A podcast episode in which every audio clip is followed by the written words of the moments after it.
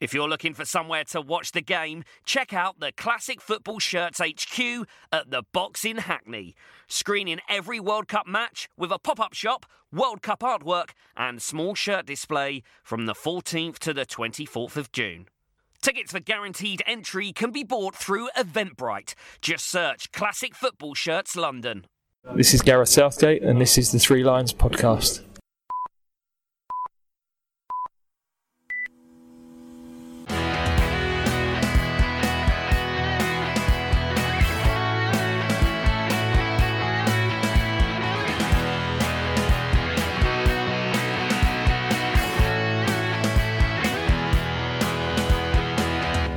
Hello there and welcome to episode twenty-five of the Three Lions podcast. My name is Russell Osborne. Wow, who had money on six one then? A Harry Kane hat-trick, two for John Stones and a beauty for Jesse Lingard. Just as the first half against Tunisia, we showed the watching world we are a force to be reckoned with. Apparently, we scored more against Panama as we had had in our previous seven World Cup games combined. Not since San Marino in twenty fifteen had we scored six in a game, and it was the first time we've hit four in the World Cup since a certain afternoon in nineteen sixty-six. You may have seen a tweet I put out following the photo that was published by our very own media, supposedly showing Gareth Southgate's team lineup for the Panama game. I decided that I'd been lazy in the last podcast by reeling off newspaper headlines. They get enough coverage as it is. England bloggers, well, they don't. They don't get that sort of coverage, and I'd like to hope they don't stoop to that sort of low, providing the opposition with our starting eleven. So here we are, a couple of headlines from our dedicated England blogs. England football dot org say Panama pounded as England progress. England football dot blog said England have six appeal. And our own F A's website, f a dot com, say record-breaking England crush Panama to progress to World Cup knockout stages.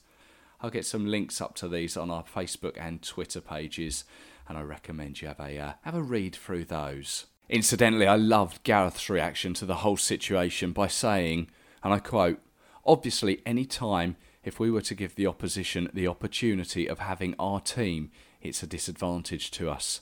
So of course our media has to decide if they want to help the team or not." Class. Class. This after he'd given an open house to our very own media before the players took to the skies. They literally turned around and stabbed him in the back. It's not on. We'll talk more on England very soon. I've also spoken with someone who knows his Belgian football and also speak with an England fan who was there in nineteen ninety for that game and that goal. But first, a few of my own observations whilst I've been sat sitting on the sofa since we last spoke.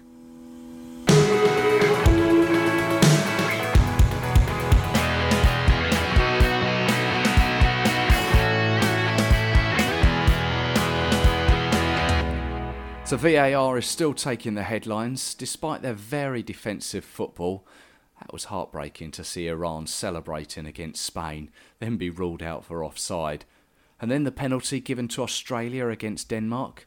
The play must have continued for about forty to forty-five seconds, and Denmark had made their way up the pitch before the referee was advised to watch the screen. I like the way it's been generally getting the correct decisions right, uh, apart from Harry Kane in the Tunisia, but that seemed to have been all sorted out yesterday. But on the whole, it's just taking too long to review for my liking. Gareth Southgate supposedly slips over whilst out running and hurts his shoulder and ends up with it in a sling. Brings back memories of Gary Lewin in the last World Cup against Italy when he was stretchered off after he slipped celebrating Daniel Sturridge's goal. Remember that one? Argentina struggling, drawing against Iceland and then being put aside by Croatia. I'm not sure if he was actually crying, but seeing Maradona upset gave, he, gave me and you, I'm sure, a small amount of pleasure. Although I don't think it really should be much of a surprise that Argentina are in fact struggling. If you go back to their qualifying, they only managed to get there on the last day with a victory over Ecuador. And even then they went behind in that game. They finished third in their group on twenty-eight points, one ahead of Colombia, two points ahead of Peru, yet thirteen behind Brazil. They may have Lionel Messi, who incidentally has already retired from international football once, and he's got them out of trouble on numerous occasions. They've also got the likes of Mascherano, Aguero, Dybala and Higuain, but they perform like a team of individuals, much like it was said about Belgium at the last Euros, and we'll get onto them soon. And staying with South America, Brazil made hard work of it against Costa Rica, V A R again, but I was more annoyed that both sides wore their away colours. Brazil in all blue and Costa Rica in white. FIFA obviously is putting their foot down saying they both have to wear them, but yellow against red was okay when they both met in nineteen ninety.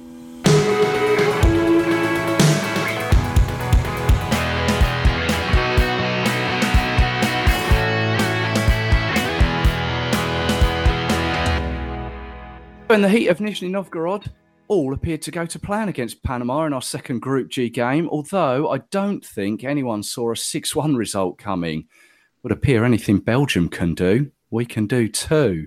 So we're joined by Dom Smith, author of England football dot org, who's here to, to kind of digest the game with us. Dom, you all right?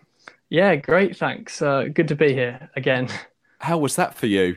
Uh, well, I'm not sure I could, I've even digested it yet, and this is a few hours on. So, uh, yeah, there's a there's a lot to talk about. Let's let's start with that starting lineup, shall yep. we? Just just refresh everyone. We had Pickford in goal with Walker, Stones, and Maguire, uh, Trippier, and Young as our back wing backs. Henderson, Loftus-Cheek, Lingard, Young, Sterling, and Kane. Go on then, mm-hmm. let's let's crack on. Six goals, wasn't it? Yeah, great performance, especially in the first half. Naturally, you're going to sort of slow down in the second half. But I, if, if I was Gareth Southgate, and no prizes for guessing, I'm obviously not, I would I would have gone for the exact same eleven. Um, you're happy with that? Absolutely, yeah. I think it's the right decision. Keep, keep momentum going, because that's that's better than giving everyone a game. Sort of keep momentum going, keep the same players performing, you know, go far in the tournament. We just had to make the change where it was needed. Loftus-Cheek for Ali. Yeah, yeah, I, th- I think that was a given, really. He he played well enough as a substitute to make sure that was him and not anyone else. So, I mean, we, we scored two from the spot, two headers, one from outside the box, and, and yeah, a fluky one, which Harry Kane will claim. They're, they're coming from all angles, aren't they? Yeah, we've never been a threat from a, th- a threat from set pieces. I mean, the only time I can think, and I, I wasn't an England fan at this point, was the sort of Sol Campbell, Rio Ferdinand era where we had some big, strong centre-backs. But honestly, Harry Maguire and John Stones have, have made that their their sort of master plan. Every corner that goes in, it, it's not about whether the team, whether the defence will get it away from the opposition. It's whether we're going to put it in the back of the net or come close. I think John Stones put us, put himself down a marker for that first goal that Harry Kane got against Tunisia. Mm. He was he was the provider of that, wasn't he, when he headed that yeah. one? Yeah. And he done exactly the same again today. Free header, bang, one nil. We started just as we did um, against Tunisia.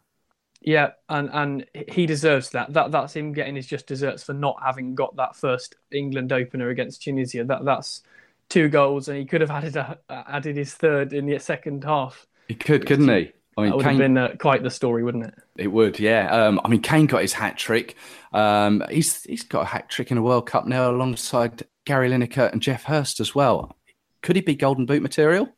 He could, uh, and actually, I think players like uh, Romelu Lukaku or Cristiano Ronaldo, uh, I think they would need to get far into the tournament to be to be Golden Boot contenders. But Harry Kane, I, I, I've been thinking about this for for a, for a few months now. If you think, if you look at season by season, his best goals each season are getting worse and worse, and that's not because he's getting worse. That's because he's perfecting the art of po- of poaching goals. He he's not going to score goals that Gerrard or Rooney would anymore. He, he's he's scoring Shearer and Lineker goals week in, week out for Tottenham and now for England. And he's, if we go out in the round of sixteen, he could easily have scored eight goals by then. Very true. Not that Very we will, true. Just saying. Well, let, let's hope not. We've scored six today, and it's all positives all round, but there there are a couple of...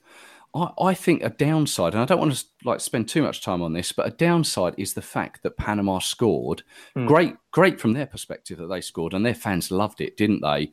But it proves that we need to concentrate for ninety minutes. Just before they scored that goal, uh, it was Roman Torres put one just past the post, didn't he? he did, and it was very close, and we were all um we couldn't believe how, quite how close it was watching back home. But um yeah, about the Panama goal, I didn't actually think Panama needed to score because their fans were having a ball, they were having a great time.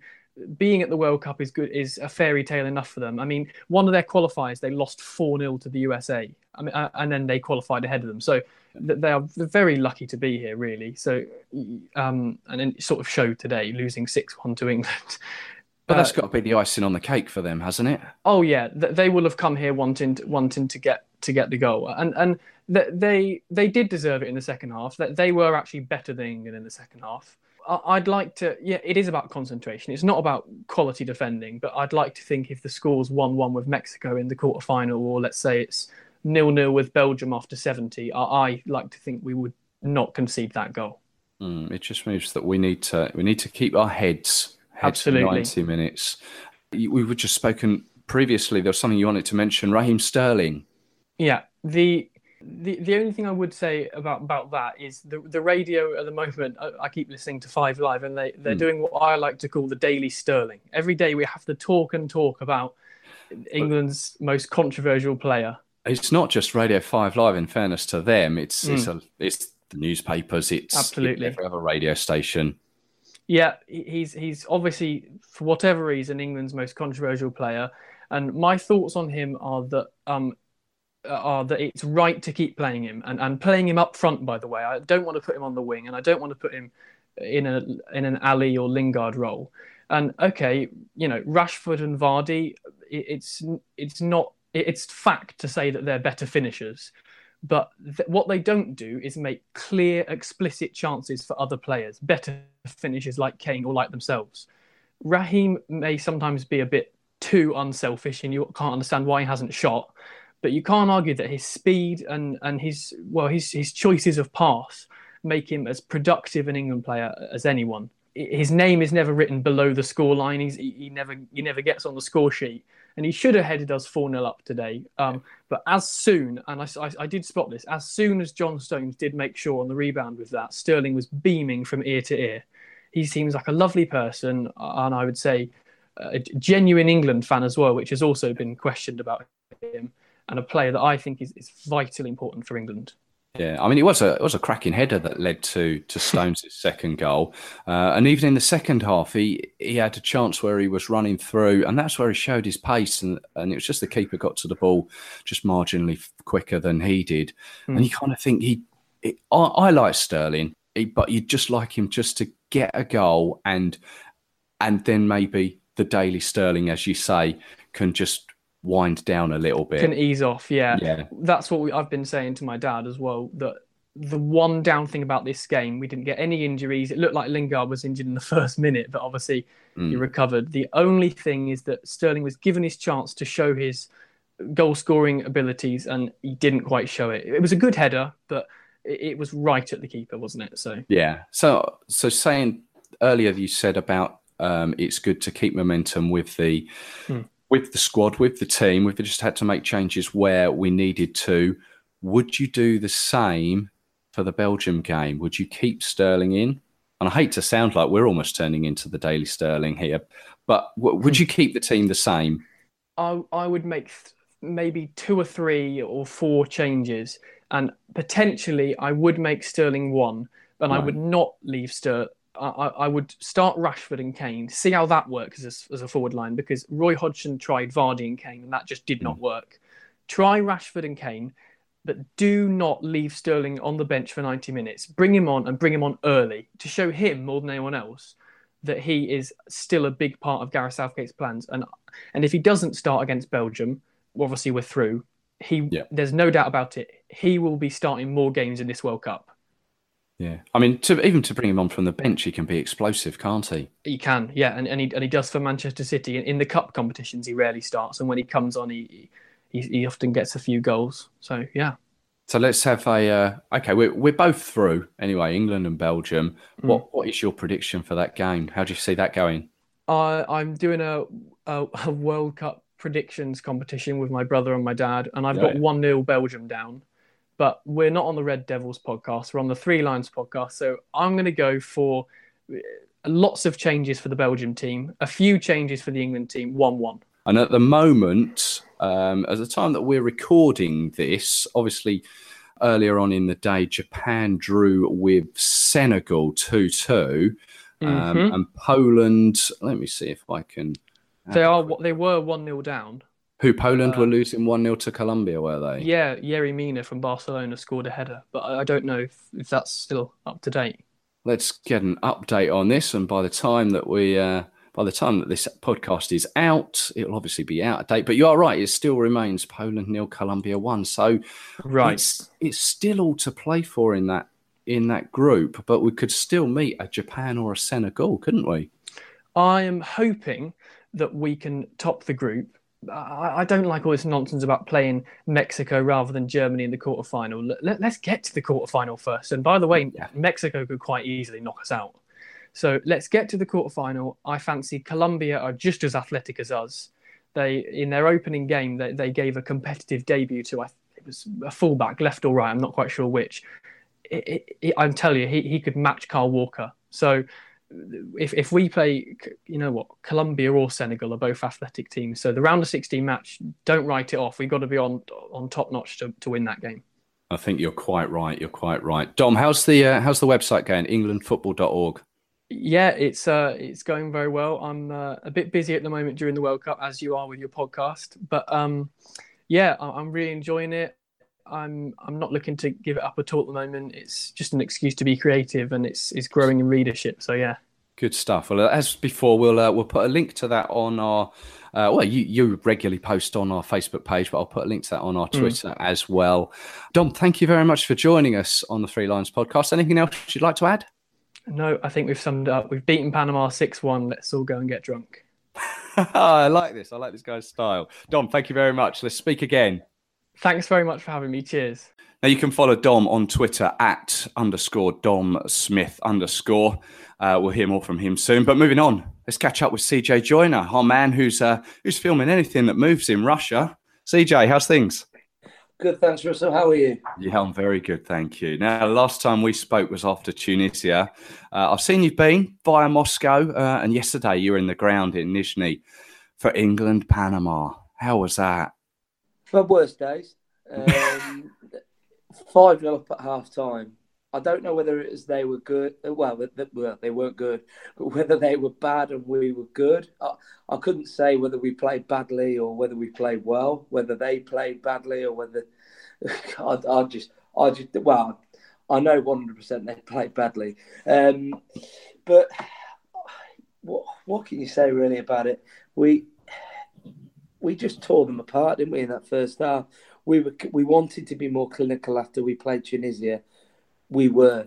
We were just very, very, very clinical. We took our chances. We didn't give them a chance to breathe at the back in that first half.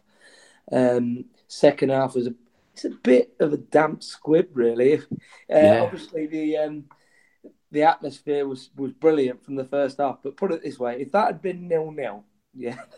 Oh, let's let's not even think about it, yeah. That's, that second half would have been like, what is going on here? It would have been as boring as anything, that would have been. But um, and but I suppose in the second half, we did see it. We we scored earlier on, early on and, and then we Panama scored. I, I suppose I was actually reasonably pleased for them, to be honest, that they got a goal. They went mental. They went absolutely mental. I was, I was really happy. I was really happy when I was, for them when I was talking to them afterwards. Um, it just meant everything to them. They didn't care about our six. All they cared about was their one. And for me, that's what these big events like the Football World Cup, Cup the Rugby World Cup, um, the Olympics. That's what that's that is what these things are all about. Yeah. You know, those little achievements, and that that is a massive step now. I don't um, know if you've seen it, um, but the, right at the very end, when the, the Panama manager um, shook hands with Gareth Southgate, um, he's been sort of pictured back here. He gave him the biggest thumbs up with the biggest smile. He he was so happy, the Panamanian manager. I, it was like he was living a little dream, shaking hands with Gareth Southgate, and the, the thumbs up he gave him was great. Yeah, it, it, as I said, that's everything. That that's what that's what these tournaments and these big events are all about, isn't it? The Olympics, the World Cup and what have you. That's what it's all about. It's not just, obviously, we, it, it is about winning. Mm. It's a sport, but sometimes things go beyond sport. That goal will, will be echoing through the, the streets of Panama for the next few months, and they won't yeah. ever forget it. No, no, neither will the uh, will the guy who scored it. What was the ground like? Uh, to be honest, it's a little bit it's a little bit of a smaller version of what we had against Tunisia in Volgograd. The um, more our, the, the architecture on it was better. There was like um, really nice glass panels in the roof. Yeah. Um, the seat the seats um, obviously before they were full um, were blue. Uh, well, two different shades of blue and, and white, which obviously loved being a Coventry fan. You look at them and think, "Oh, this is just wonderful." This is a new Highfield Road, isn't it? Yeah, yeah, yeah, yeah. And, and the same with the glass panels and, and the roof as well. The whole the whole thing just looks really, really, really, really well designed. It's not like like we've got the Rico, or Leicester have got the Walkers, or Southampton have got Saint Mary's, and then you've got the other type like the. the four stands without corners, you know, what yeah. you've got Shrewsbury and Colchester, they're just out of the box, basically. This, at this, you can tell that they tried to do something different with it. And it was just, it, it was, it's, it, it's just very, very, very nice to, to look at, and just, just to look around and think, yeah, they've actually put some thought into this. It wasn't just knocked up, um, you know, a, a design that lots of other people have used. Did you spend much time in Nizhny? What's that uh, like? We were on a seven-hour train um, overnight. We got there at half past six. I, although there's a million people that live there, fifth largest largest city in Russia. Yeah. You walk out the train station and you look ahead of you at half past six in the morning, and you just look around and think, "There's no one here apart from the people going to this football match." There's, you just it just seems like a load of zombies walking that have escaped out of the building, and yeah. thinking, "What do we do now?" Um, And then we walked we walked around Nizhny for, um, until about midday. Then we head, headed to the ground. Um, and then uh, we had about four or five hours afterwards. We didn't leave until about half eleven, which is ideal. You, you wouldn't want to leave until about that time because, again, it was a night train. It's six or seven hours. Yeah. So we got we got back to Moscow at half past six this morning. Right. So it, it was, but like I said, Nizhny, um, a quarter of it you want to try and avoid. It's very Soviet. Very, okay. very Soviet, um, very rustic. Um, but then when you get particularly the other side of the river, uh, where the fan fest was, yeah, just like any any modern city with like a classic touch to it. It's quite nice. Nice one. We're going back to the back to the game. You had, from what I can gather, you had a decent view there. Was that your flag hanging behind the goal? It was, yeah, it was. Just to the right of um, the goal as we looked at it, basically the opposite side of where Harry Kane put both his penalties. Yes, that's right. Yeah, we'll, we'll look out for that that one at the uh, at the next game. Uh, how are Dan and Dan? Dan and Dan, all right? Yeah, they're okay. Yeah, yeah. They've, they've, they've, um, they've felt a bit fragile from time to time, but they're they're they're very very very good, Russell. Yeah, good. And yeah, looking forward to Belgium. How are you? How are you making your way there? We're on a train, I think it's about twenty-one hours over nice. There. You get to go through Lithuania and Belarus. That The first train's actually quite a good one because we leave about half eleven in the morning and um, we get in about eight the next morning. So that's not too bad. Yep. The one the one on the way home, that leaves at about half past two in the morning after the game. It gets in at half twelve uh, okay. the next night. And where so are you going back to? Yeah, we, we're coming back to Moscow. Right. So um, we're coming back to the apartment that we're in at the moment. Nice one. Nice one. Well, I may see you out there. We'll have to catch up. Fingers crossed. Hopefully, yeah. hopefully Russell, we can do this um, face-to-face rather than... Uh, Why not? Yeah. Why, Why not? not? Um, yeah. You can follow C J where he goes this World Cup. He's on Twitter at C J underscore Covblaze. We'll speak to you again, T J. Yep. See you soon, Russell.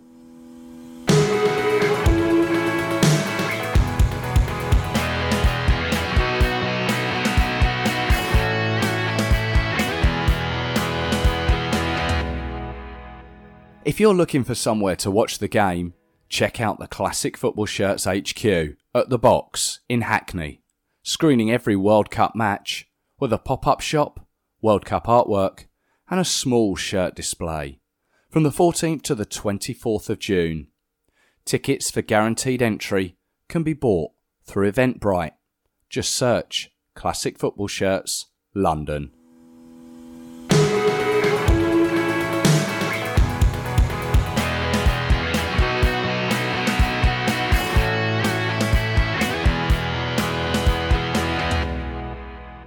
So I'm recording this this morning after Belgium's game with Tunisia, but before England's game with Panama. And I'd like to welcome John Chapman to the Three Lions podcast. John has been writing about Belgian football since nineteen ninety-eight, and he's appeared in the likes of World Soccer Magazine, E S P N and The Guardian. And he joined us from Brussels. Good morning, John.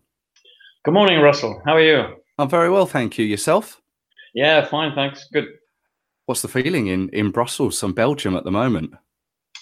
Uh, the feeling is very good. Um, the, the Belgium obviously played uh, extremely well yesterday against Tunisia, but um, it's a bit like the, the qualifying rounds, really, where they play extremely well against teams that let them play and against teams that are not of the highest quality, if you like.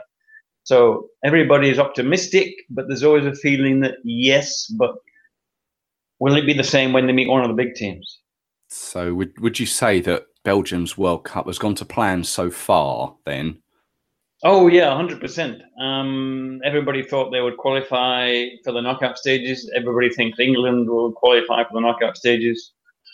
Um, yeah, so it's going to plan. The difference this time, I think, than the previous two big tournaments they played in is that there's a, a lot of confidence in the Belgian camp. They're extremely confident, much more so, I think, than they were in France and in Brazil. I think that's because they're much more experienced. You know, people like Hazard, De Bruyne, Courtois have all won Premier League titles. And they're saying, basically, we're here to win it, you know. And, okay, this time, I think they mean it, you know. It's not saying they're going to win the tournament, but they really feel super confident. It's the first time in a long time that Belgian positivity has been that high then, is it? Yeah, it is really. Yeah. Under Wilmots, it wasn't quite the same. They said a few good things, but uh, there wasn't this. I think they're just more experienced, you know. Right. They, they, they, they, they've come on as a team, that they're two years older. And for some of them, you know, they're feeling maybe this is our last chance. Do you think the that effect has been helped by the uh, the management pairing of Roberto Martinez and, and Thierry Henry? Possibly, possibly. Wilmot's, I don't think, was particularly popular with the fans or the players.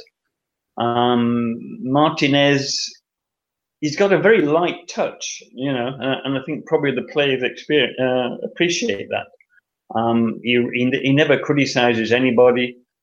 Um, whether he's doing a good job tactically is still to be proven. You know, as I say, I keep, I keep coming back to this point that they haven't really played anybody. Yeah. Um, they probably haven't beaten a decent team for for a long, long time. You know, years and years since they played a highly competitive game and won. Um, they've reached the quarterfinals of the last two tournaments and lost in each one, and that's the fear in the fans' minds that the same thing will be repeated. I see. Um, I mean, we've mentioned a few names there. Um, they are. It is a team full of players we all know back here in, in England. Courtois in goal, Alderweireld, Vertonghen at the back. You've got the attacking might of De Bruyne, Hazard, Lukaku, Fellaini, Dembele as well. Have they missed? Is it Nangolainen? Nangolan. Roger oh. Nangolan. Um, not yet, no. They haven't missed anybody because they've only played Tunisia and Panama. I mean, well, true. Anybody could beat Tunisia and Panama if you're a contender. Um, no, they won't miss him. Probably won't miss him until the quarterfinal. uh, a lot of people think that Kevin De Bruyne is wasted in the position he's playing because he's playing in front of the back four alongside Axel Witsel, which means he's never really in the danger areas too much. Um, people would like to see him pushed up, but then you'd have to rearrange the team or him replace Dries Mertens. But but the feeling is that if you had a, an Angolan in there alongside Witsel, you'd have a much stronger midfield. Or or you could chase a four three three and bring in Angolan. And the feeling is, with Nangala in the squad, you have a not you have a lot more options when the going gets tough. Um, so interestingly, at the last press conference, well, a Dutch journalist asked Axel Witsel if if they miss were missing Nangala and if they were keeping in touch with him, and Witsel said, "I'm not going to answer that question. But okay. I'm here to talk about the next game." Yeah. Ah. So, apparently, there's been a pact that nobody will say anything about it now. I see. Interesting. Um, of course, many going to remember the meeting back between the two in nineteen ninety and David Platt's last-minute mm. winner. Um, I think it was twenty twelve when we, we last met, when England won by a goal to nil. Yeah, that was at Wembley, wasn't it? That's right. Eden Hazard um, was playing as a false nine, if I remember. Oh, your, your memory's better than mine. Um, how do you see it going when we meet Thursday, twenty-eighth of June in, in Kaliningrad? Well, it's very hard to call. I don't know if you know, but Martinez immediately after the game yesterday said he's going to rest um, uh, Hazard, Lukaku and Mertens, because they've all taken knocks. Um, no, I hadn't heard that. No, so it's it's hard to call, you know. If he does leave out those three, you know, the, the front three, if you like, the choices he's got are probably Batshuayi, Thorgan Hazard, and uh, Adnan Januzaj, who's been brought into the squad very late and uh, has been looking very useful in Spain. I was looking at the draw before the tournament and now, if you like, my feeling was that it's going to be Brazil or Germany in the quarterfinal if they get that far. That was the feeling we had, yes. Yeah, now having seen the results, et cetera, my feeling is it's going to be Brazil or Germany in the quarterfinal. So I don't think anything's changed. Um, regardless of who finishes first or second, both sides, you would presume, will be thinking they can pass their Group H opponents in the next round. Uh, I mean, do you think Belgium do have that similar feeling? Oh, yeah, yeah, yeah, yeah. Yeah. They're, they're thinking quarterfinal, semi-final. Yeah, yeah, yeah. Very confident. Um, as I say, my feeling before the tournament was they're going to play Brazil or Germany and hit problems. The, I always come back to the defence because they've got... At the moment, they're playing with a back three with Dedrick Boyata in the centre of the three, who is relative. He's been playing well, but, you know, Tunisia, Panama. I'm not sure if you can rely on him in the heat of battle, you know, in a quarterfinal. And the alternatives are Vincent Kompany and Thomas Vermaelen, who is who Martinez left in the squad despite the fact they're not fit. They said Vermaelen was would. be fit for the Tunisian game, but he wasn't. They said that both now would be fit for the England game, but I can't see them playing, you know, because Kompany's not trained with the group yet. And Vermaelen has just started training with the group. So if it gets to the quarterfinal, can you really rely on those guys? I don't know. So it's, it's a hard situation for uh, for them to juggle there, but they've, they've done well so far. That's They've done brilliantly. They, yeah. they couldn't done, They couldn't have done better. I've been incredibly impressed by the attacking strength of the team and the way they played together. Uh, I mean, Lukaku, I've been a big critic of Lukaku in previous years, but he works his, so- works his socks off, as they say. Yeah. And he never stops trying, and he's he may miss some chances, but God. he, he, he scores could, a lot of goals, and he's yeah, always he could, around. He can, you know? He could be a contender for the Golden Boot, couldn't he? He already. Could, certainly, yeah. If Belgium, yeah, yeah. So, no question. How how did you find yourself in Belgium? I moved. I was moved there by a corporate American company. I used to be in corporate I T, uh, and they moved me from London to Brussels. Uh, stayed there a long time. Then I decided I didn't really want to work for one American company for, forever, so I left them with some I T consulting. And at the same time, thought I would like to get into writing. So I stayed in Brussels and, and switched to writing, did some other kind of journalism, a bit of European affairs, all that stuff. And I've always liked football. I'm a Manchester United supporter. So I wrote to the Manchester Evening News and, and said, can I cover your link with Antwerp back in nineteen ninety-nine? And, and that was it, really. And then I worked for one football dot com, which you may know. may not know, is a brilliant site. which didn't have a good business plan. Uh, worked for them for a few years, and then I started writing for people like World Soccer, et cetera, et cetera. A bit for four four two and various provincial papers when they actually paid freelancers in those days. Right. a long, long time ago. So, I mean, it's hard to make a living as a freelance football writer, and I've had to do other things, you know.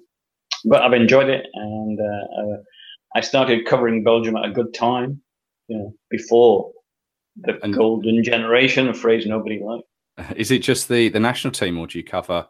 No, um... I know I cover the league as well. I, I, I always cover the league for, for World Soccer, and I always keep in touch with with uh, the Belgian league. Some good. I saw I saw Lukaku, you know, when he played for Anderlecht, and uh, De Bruyne when he played for Genk. You know, good days, good days. And you're you're on Twitter. I would. Are you open to people contacting you? Uh, yeah, sure. Uh, I'm Belgofoot. Okay, Belgofoot. Well, Belgofoot. I will. Uh, I'll put a link to that on our on our Three Lines podcast Twitter feed. Much appreciated. Um, so, being an Englishman in Brussels is a case of head over heart or heart over head. What What do you think? Well, that's. I've lived in Brussels a long, long time, and if Belgium played England in, say, a semi-final, which just about possible, maybe it might be a final. I don't know how the draw works that far out. I could end up supporting Belgium. Ooh, sorry, sorry about that. But I've been so close to them for so many years, yeah. And I've been away from England for so many years. I don't have the same connection, you know. Yeah, I understand. I mean, I like England a lot. I'm English, but against Belgium, hmm. Belgium can win this World Cup, and and Southgate, who I really like, yeah, can win the next one. We'll have the next one if you have this one. Okay, I'm, I'm, we'll see what happens in the Euros in between. Yeah, that's true, and the and the new tournament, of course. That's right, the Nations League. Yes, the Nations League is, which is, I think, that's an excellent um, improvement on the situation, rather than lots of meaningless friendlies. Yeah, yeah, I think that's that's the general consensus. Yeah. John, thank you very much for joining us on the Three Lions podcast. Uh, enjoy the rest of the World Cup. Um, enjoy seeing how, how Belgium progress. And uh, maybe we'll speak again in the future. Yeah, I hope so, Russell. Thanks for inviting me. Um, I really enjoyed it. And good luck with your other podcasts. You're welcome. Thank you very much.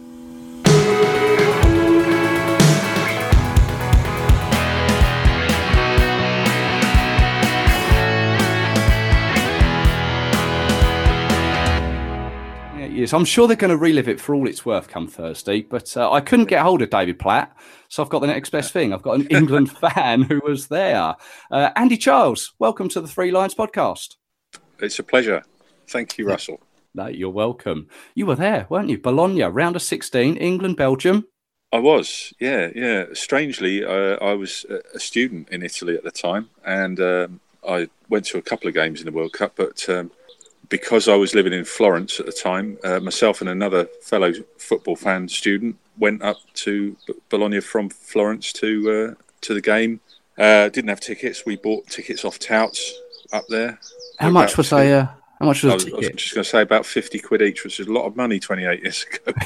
Yeah, for a student.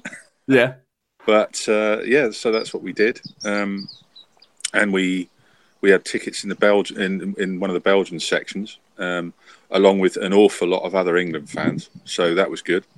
Right. Uh, it was probably about sixty forty Belgian and English. There were a lot of England fans that, that had bought tickets off touts, clearly. Yeah, um, cool. I remember the security around the stadium was immense. Um, you know, they were confiscating people's toothbrushes and things. Uh, you know. I'd heard that. I'd read that yeah. um, they were really high on, on yeah. taking basically anything you'd got in your pocket, anything, coins. All you had on you, they would take. They, they, I had a flag, actually, a, a Union Jack, and they, hmm. they allowed me to have that, though they had a good look at it first. Well, they, they, they still do. Yeah, yeah. So in case it had sort of uh, fascist symbols or something, I don't know, but... Um, Yeah, yeah. So we, we, we went in, and I mean, I don't think it was the greatest game of football ever, to be fair. Um, and there was there, there was some trouble in the section we were in. There was a lot of uh, uh, nobody got hurt, but there was a lot of sort of charge. The England fans charging. There was quite a hostile atmosphere. The Belgian fans oh. were sort of taunting us throughout the game, and uh, mm. and the England fans at the end of ninety minutes, when it was nil-nil, um, suddenly on a signal, somebody whistled, uh, and, and there was a big charge of England fans up towards the Belgians. They all scattered. You know, like I said, it wasn't serious trouble, but mm. it was more just a, a charge and so on. But because um, obviously, there, I think there'd been a, a few problems with the England fans earlier in Sardinia, uh, yeah. possibly. But um, and yeah, and, and, and that amazing goal by, I mean, we all thought it, as the match drifted on and on and on, um, it it's going to go to penalties. And you'd resigned yourself to penalties. Well, I you? think everybody in the stadium had, and and we just didn't think it was it was going to anything was going to happen. And uh, I suppose penalties didn't loom. Nowadays, if, if if if England were going to penalties, everyone would be despondent because we've got such an awful record. But probably back then, I don't think we did have. I don't think we'd been involved in that many penalty shootouts, probably. Um, so, but so I don't think any. I don't remember feeling it was negative or anything. It was just that nobody had done enough to win the game, and then suddenly that amazing goal, Gaza flicked it across, and and, and David Platt volleyed it in, and, and it was literally almost the last kick of the match. Was so, that your end? Were you were you standing? No, it was, the, it was the opposite end actually. Right. But so you've had, you probably had a decent so, view though. Oh yeah, yeah, absolutely. And and well, it was just disbelief. We just couldn't believe it. Nobody could believe it. If you watch the goal back now, and I'm not probably over, over exaggerating, but it's an incredible goal. Oh yeah, it's an incredible piece of skill from both both Gascoigne and and Platt. And, um, and and and obviously when it went in, there was no doubting that was the winning goal. It was like a golden goal, so it wasn't, yeah. you know, it wasn't something that uh, they could have a way back from.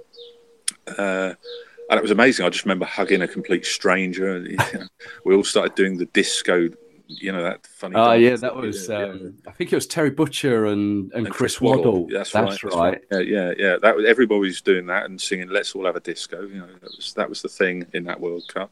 Perhaps we should. Uh, uh, perhaps we should bring that back. I think we should. Cup. Yeah, I, I definitely think we should. Yeah, yeah, definitely. Um, and then that, that that was it really. And and um, but again, I mean, I still got memories afterwards because we were all held at gunpoint by the Italian police um, for a, what seemed an eternity.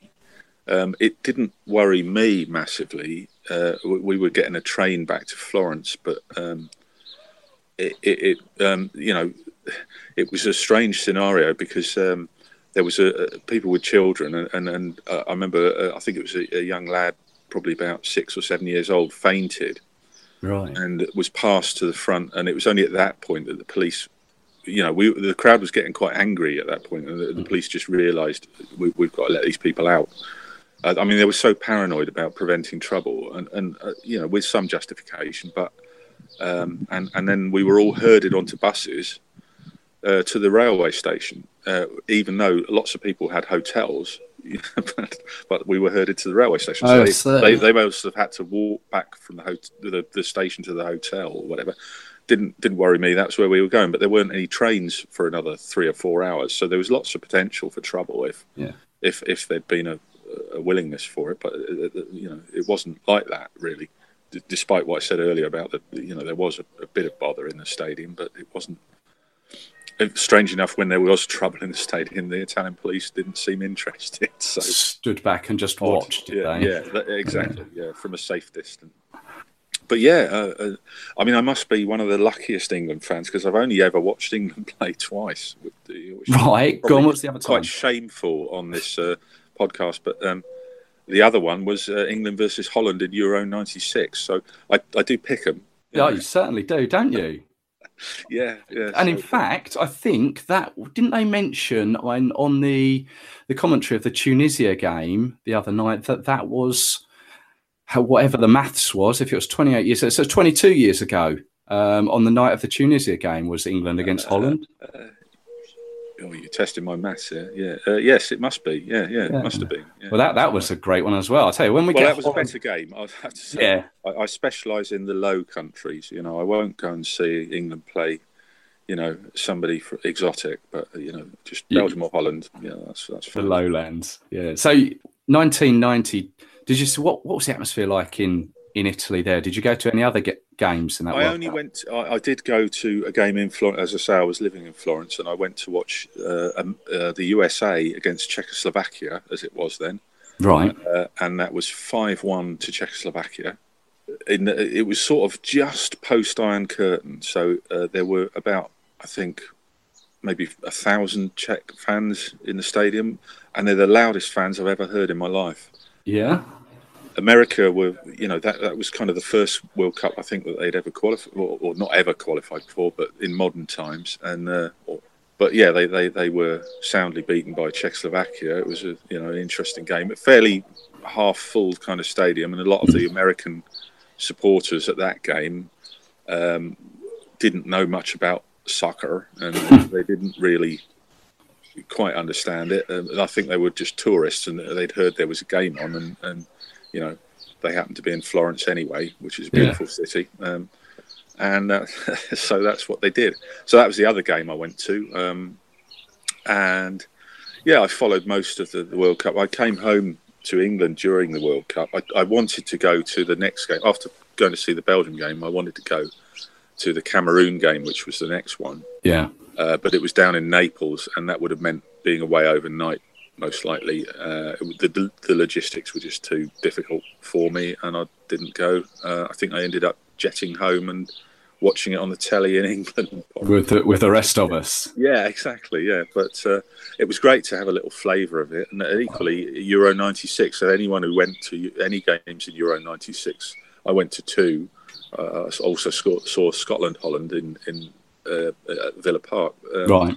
But, you know, the, the atmosphere, fantastic. And I, I must say, this World Cup, the, the atmosphere seems to be coming across as, as brilliant, you know, despite everyone's fears about it. So. Doesn't it? Yeah. I mean, the reports yeah. that, that I've heard, there's been uh, zero trouble, and, and England fans yeah. that I've spoken to have just said that that the Russian people out there are are just more than happy to to be friendly, welcome them into to Russia, show them around, and and just make it a spectacle. And it has been a spectacle, you're quite right. I mean, it, it's, there's been some brilliant games. There have been very few poor games, and that's quite unusual, I think, in the, in the first you know, opening sort of group stage. Um, there's usually a few sort of stalemates, and there hasn't really been that. It's been very, very entertaining. Uh, what do you think for, for England? I think... I, I said before the tournament that I thought, for once, that we would do better than expected. Uh, and I stand by that. I I, th- I think we play, we played very well in the Tunisia game. We made it hard work of it, clearly, uh, but we should have been three nil up after about twenty minutes in that yeah. game. And and I think if we can continue to play like that, I'm not totally convinced about Sterling, but um, you know, I, I I do think we'll we'll do all right. I think the Belgium game will will uh, by that point that will sort of determine our destiny of of, of, of what path we take through the knockout stages. But uh, I, I would personally predict at least quarterfinals for England. Um, I think that, that is the general consensus, yeah, isn't yeah. it? And I think that the weight of expectation, I, th- I think Southgate's done a brilliant job of picking a squad. I think that he's, you know, so many times in the past, and, uh, you know, this is not new stuff, original thoughts. It's it, you know, people have always said, you know, we, we take injured players, players out of form, players who are big names to these tournaments, and they let us down. And he's not done that. He's been bold. He's he's he's been innovative, and I think he's he's picked a great squad who've got a bit of belief. There isn't a weight of expectation on them, and I and I, and I believe they'll do really well. I really do. That's good to hear. Andy, thank you very much for uh, for sharing your memories of that Belgium game. Um, let's hope for the same result, but maybe not so. Uh, maybe we won't leave it so late this no. time. No, absolutely, no, no. But uh, I'll take a win any day. So, uh, but yeah, thank you, Russ.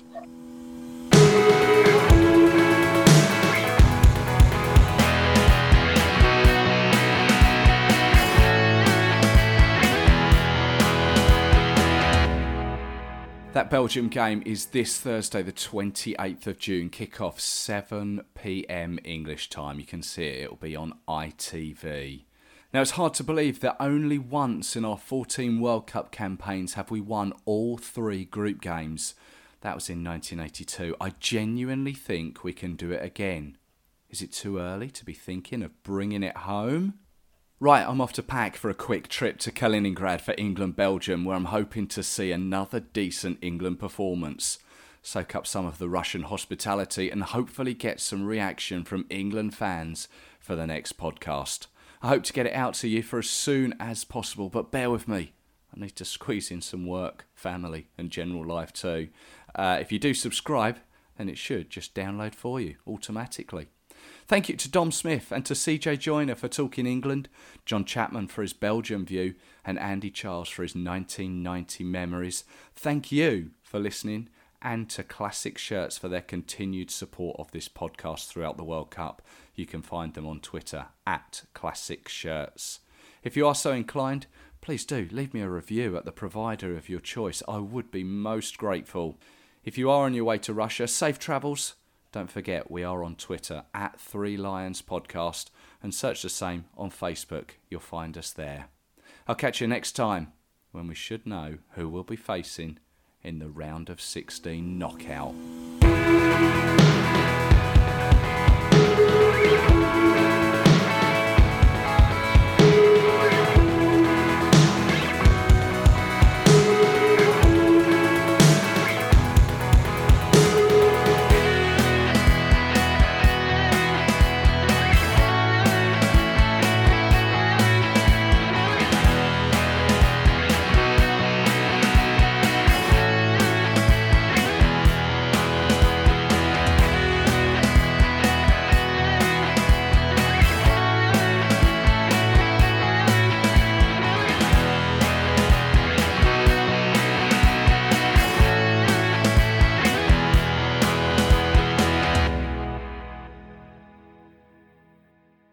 If you're looking for somewhere to watch the game, check out the Classic Football Shirts H Q at the Box in Hackney. Screening every World Cup match with a pop-up shop, World Cup artwork and small shirt display from the fourteenth to the twenty-fourth of June. Tickets for guaranteed entry can be bought through Eventbrite. Just search Classic Football Shirts London.